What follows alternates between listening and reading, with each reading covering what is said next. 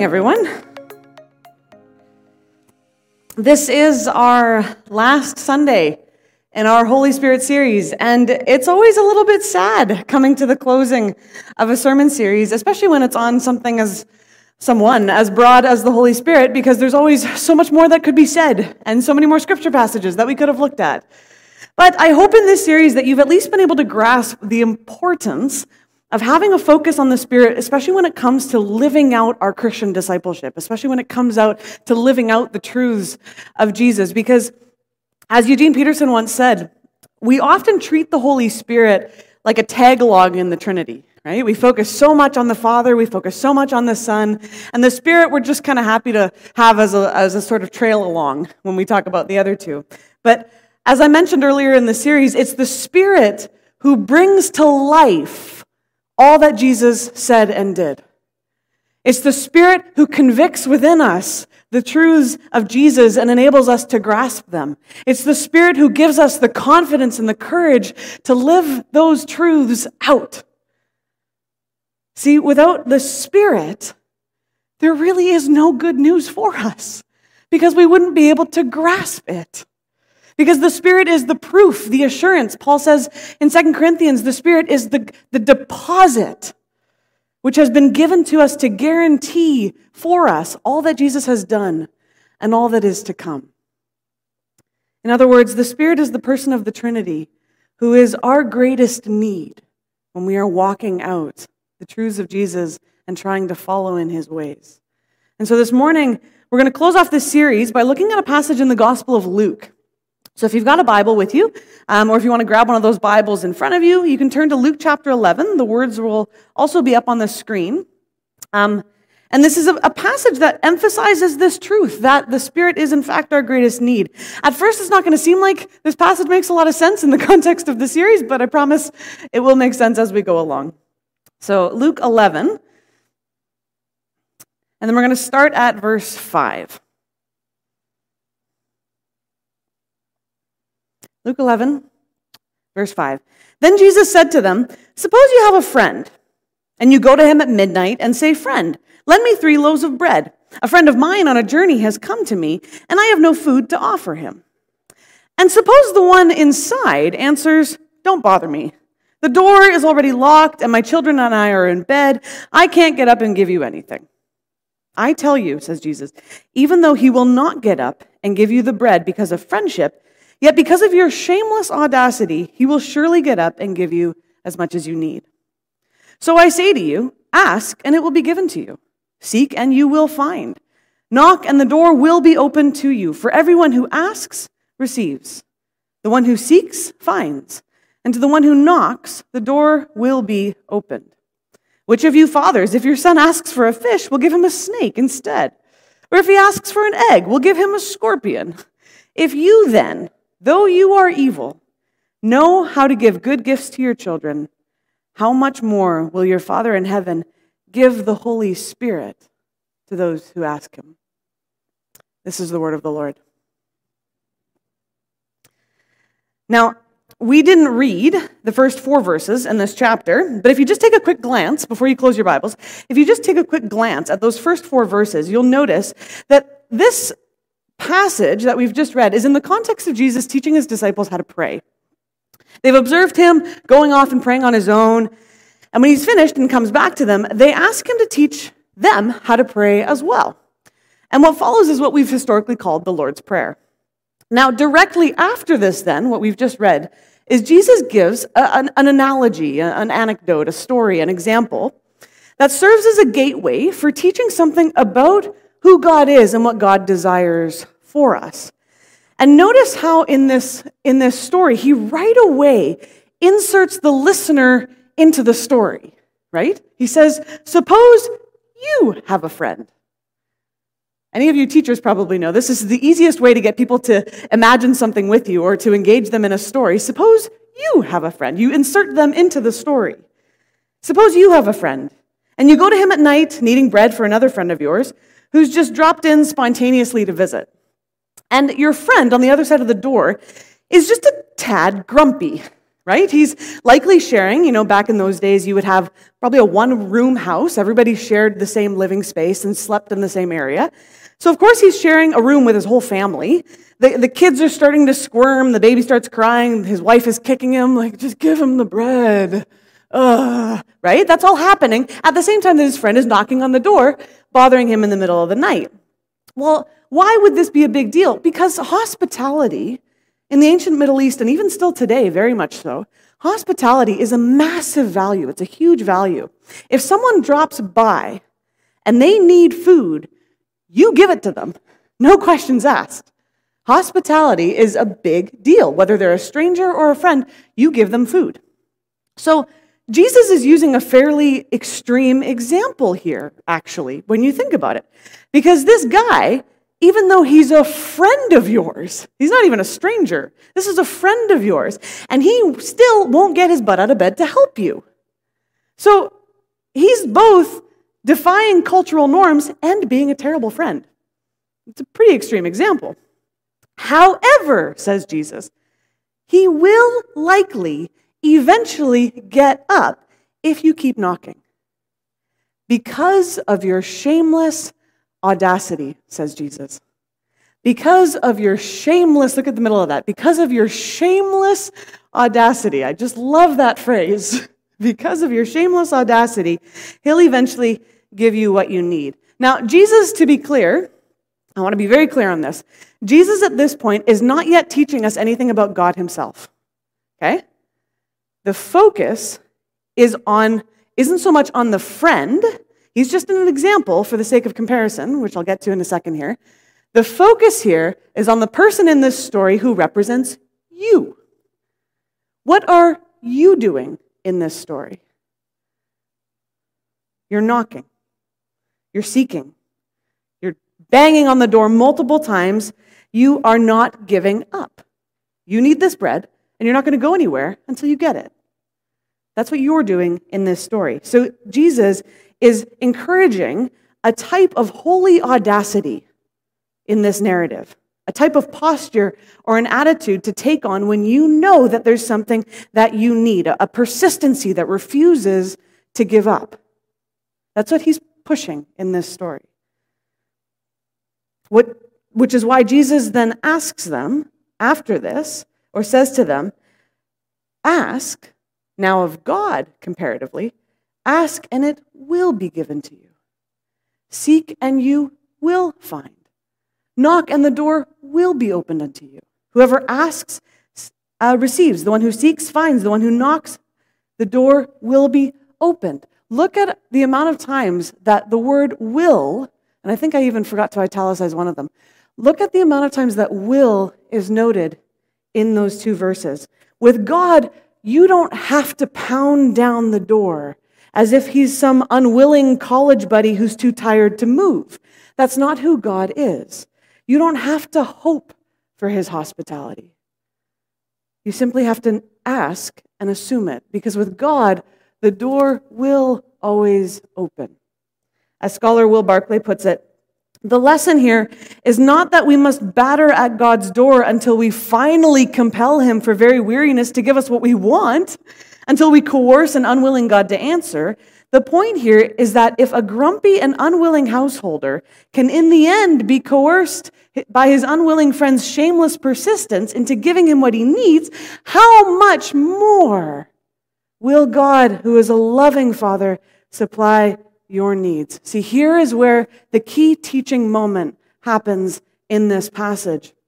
How much more will God supply what you need.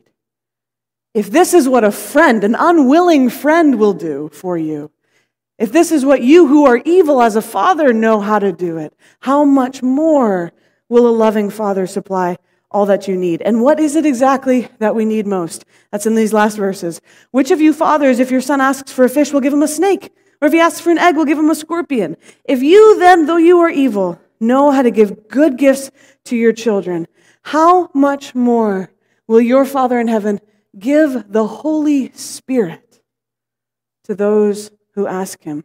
See, it's now been made clear Jesus isn't just teaching his disciples how to pray. He's not just giving them a formula.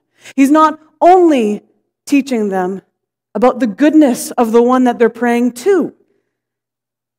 He's teaching them what in their prayers they actually need most. What they should be praying for and about most. What the end goal and ultimate desire of their prayers should be. What is that? It's the Holy Spirit. This is what the disciples of Jesus should pray for most persistently than anything else. And this is why we are closing this series with this passage, because Jesus has just made it clear to us, to his disciples, that the Holy Spirit is our greatest need. The Spirit is what we need most to receive from the Father when we knock on his door. And because the Spirit is our greatest need, Jesus makes it clear that God's desire is to gift us with this gift. He knows what we need. He knows that this is what we need most. And so his greatest desire is that we actually receive it. That we actually receive it. How much more, says Jesus, will the Father give his Spirit to those who ask? This is what Jesus and, and the Father desire most to give to us more than anything else. Because giving us, giving his children, his spirit, was the plan all along. Look at what Jesus said when he was hanging on the cross. Taking on the weight and the burden of all of human sin, feeling estranged and separated from his Father, this is what he does. Look at these two verses, one in John and one in Luke. When he had received the drink, Jesus said, It is finished.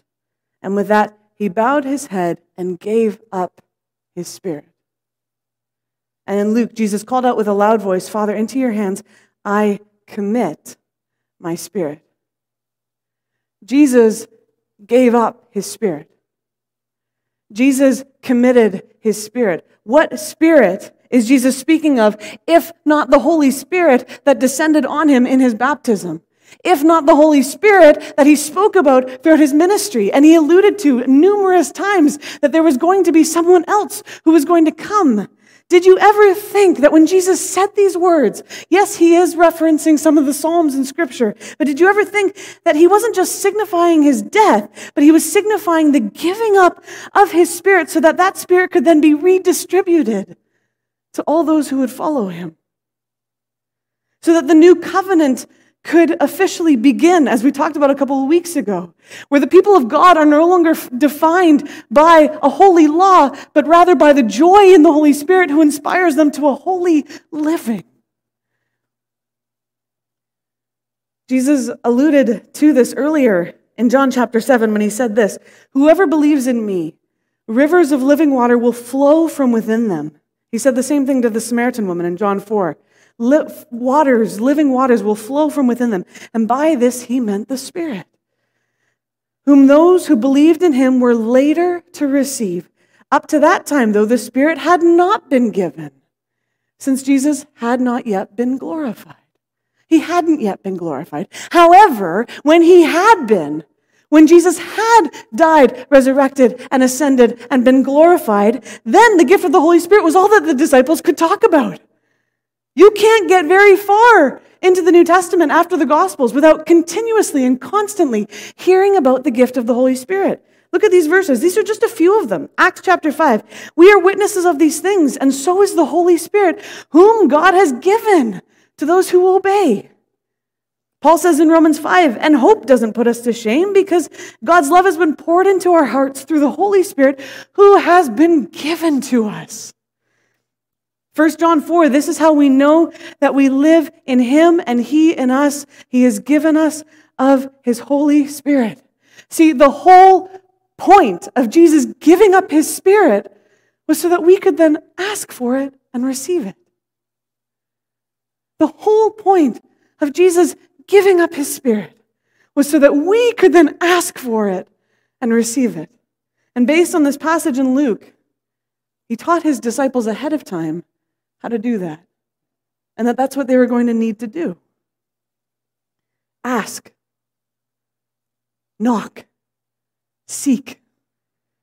Be persistent. Assume God's hospitality because God wants to give you His Spirit abundantly.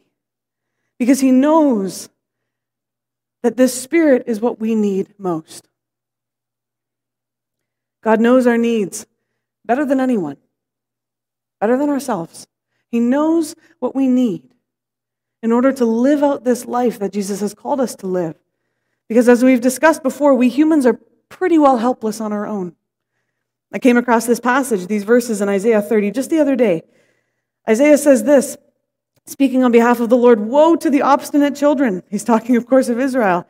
To those who carry out plans that aren't mine, forming an alliance, but not by my spirit. That sound familiar? How often do we do this? Heaping sin upon sin, who go down to Egypt without consulting me. Of course, it was Israel's consistent uh, uh, desire to, to go to a nation more powerful, to look to a God more powerful. Um, but here, of course, he's highlighting that Israel's greatest sin was that they would not depend on the Spirit of God, but rather on themselves. Isaiah is here speaking as if the Israelites were not depending on God's Spirit, but were depending on themselves, on their own ideas of what was good, of what was profitable, of what was helpful.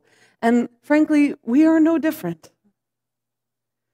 And if you, though you are evil, says Jesus, and inclined towards your own selfish motivations and your own interests, if you, even you, can figure out how to give good things to your children, how much more will your Holy Father, in whom there is no evil, give you what you need the most? And again, Jesus is emphasizing here that it is the gift of the Spirit that is our highest good and our greatest need. The Spirit is the most beautiful gift that we could ever ask for. You know, we ask for so many things in our prayers. But, folks, the, the gift of the Spirit is the most important gift that we could ever ask for. The Spirit is the gift that we need the most. He's the person in our lives that we need the most. Jesus says this in John 14 If you love me, keep my commands. And I will ask the Father, and he will give you another advocate to help you and be with you forever. He's going to gift you with another advocate who's like me. I'm not going to be here in person, in the flesh, but you're going to receive somebody else who's like me Another like me who's going to be with you forever, who will advocate for you, who will stand up for you, who will stand with you, like, like a groomsman or a bridesmaid standing up for their friend at a wedding. Or even more so, like a best friend witnessing for you in, in a courtroom, pleading on your behalf, testifying for you that you're innocent. You're actually not guilty because somebody else has taken on your guilt for you. That's what the Holy Spirit does. Eugene Peterson writes John 14 this way in the message If you love me, I'll talk to the Father and he'll provide you another friend so that you will always have someone with you. This friend is the Spirit of truth. The godless world can't take him in because it doesn't have eyes to see him. It doesn't know what to look for. But you know him already because he's been staying with you and will even be in you. This friend is someone who you can know on a deeper level than anyone else, and who desires and who knows you on a deeper level than anyone else. Because this friend, more than anyone else, is able to transform you and shape you into the character of Christ. This friend knows what you need most, and he knows how to teach you to think like Christ, to live like him, to love like him. And is that not what we, as followers of Jesus, desire most? To look like Jesus. Isn't that what we want most?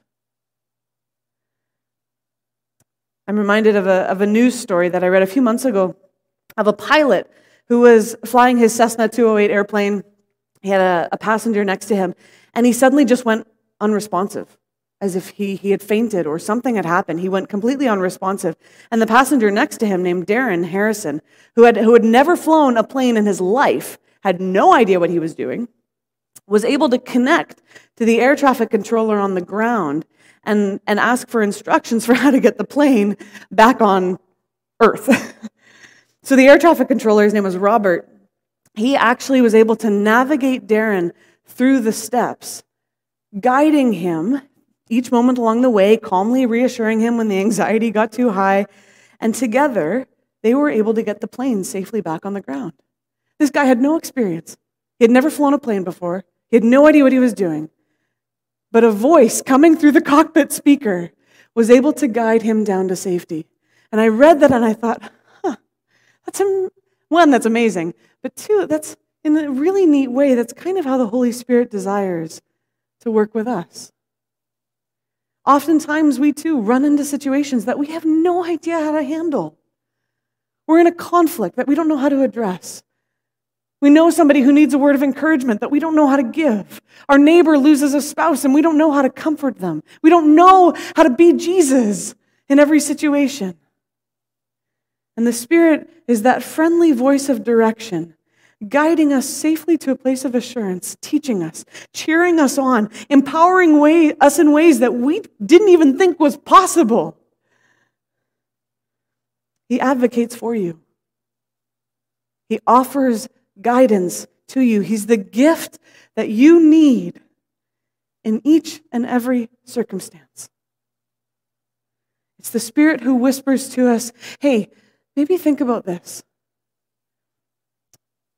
hey, that might not be the best idea. Hey, maybe reach out to that person. Don't worry, I'll give you the words to say. According to Jesus, we need this voice of love directing us more than we need anything else. We need his friendship. We need his advocacy. We need his guidance. We need him to stand with us and behind us and before us as we face all the hardships that frequently come at us. We need him. And we need him now more than ever. I mean, I'm, I'm sure you've noticed this, but man, you read through the newspapers or you watch the news, and there is so much restlessness in human hearts these days. So much restlessness. People are anxious and stressed, whether it's about the economy or the housing market or the war, whatever it is. Teams and boards are, are disagreeing and dissolving. Organizations are falling apart all over the place. People are irritable, quick to spell out their opinions, quick to dichotomize themselves and polarize themselves, quick to judge and complain, quick to make assumptions, quick to, to come to conclusions that immediately think about the negative rather than the positive.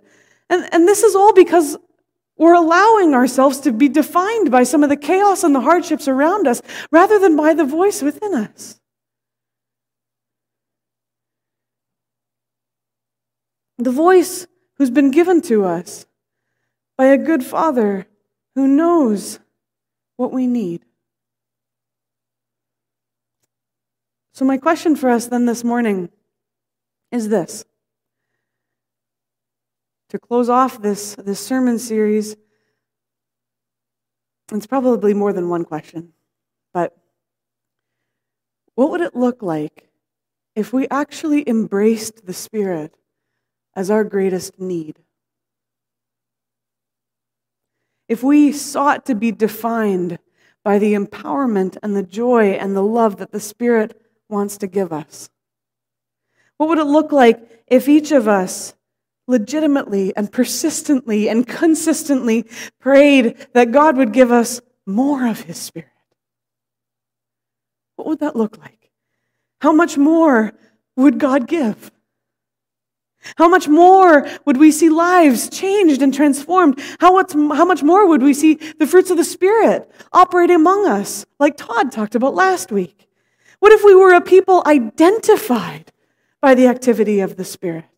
If all of our conversations with one another were sprinkled with the salt of the Spirit, if we were the kind of people who sought to be guided by Him and looked for Him in the hearts and the lives of each other, What if we were a gathering place where familiar and unfamiliar alike could come together and receive and be filled by someone beyond this world who offers us a divine friendship and shapes us more and more into the character of Jesus Christ? Does this sound like a pipe dream? Does this sound surreal to us? Does it sound unlikely? Or does it sound like something that Jesus always intended for the church to be?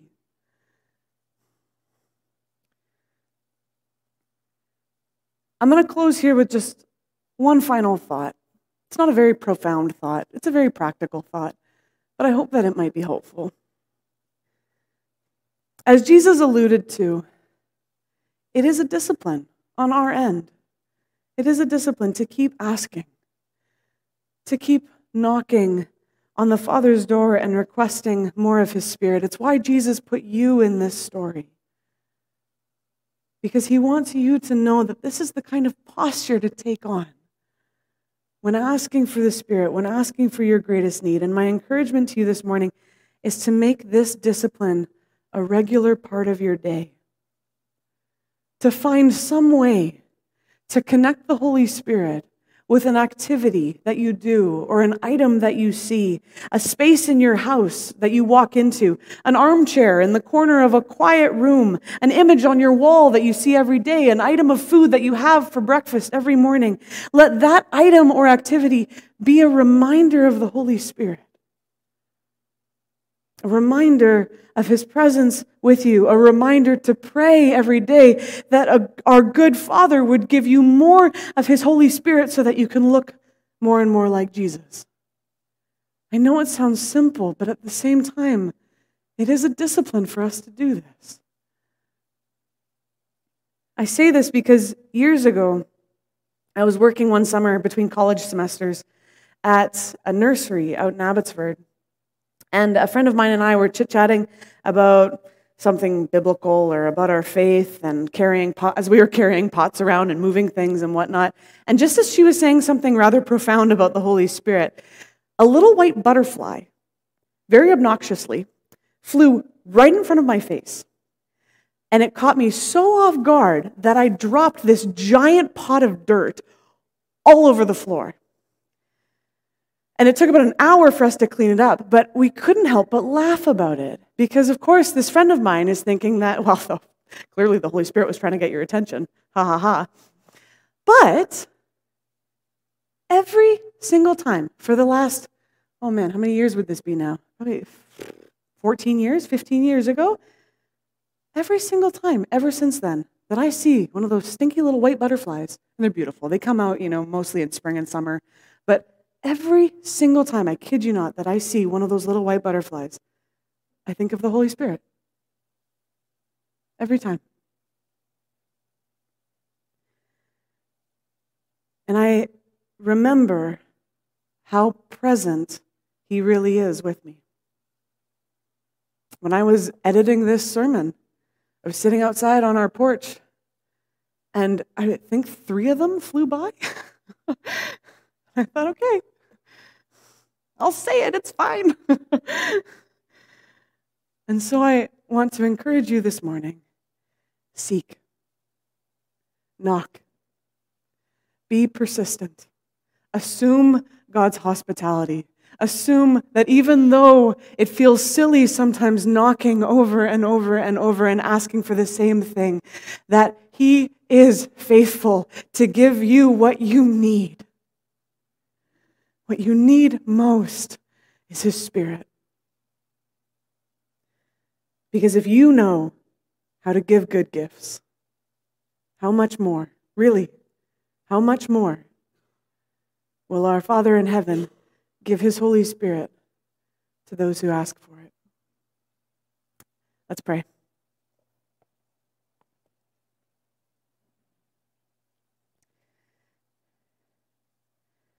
Father in heaven, we, we want to thank you this morning simply for the gift of your Spirit.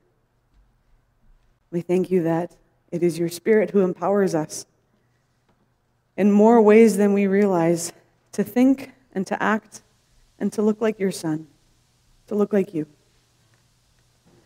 Father, we ask now as we continue to worship, as we sing truths about who you are, what we believe, we pray that your Spirit would cement these truths into our hearts, that we would be mindful of your Spirit's presence here with us, and that we would be intimately aware of how deeply you know us and you know exactly what we need. We pray this in the name of your Son, Jesus. Amen.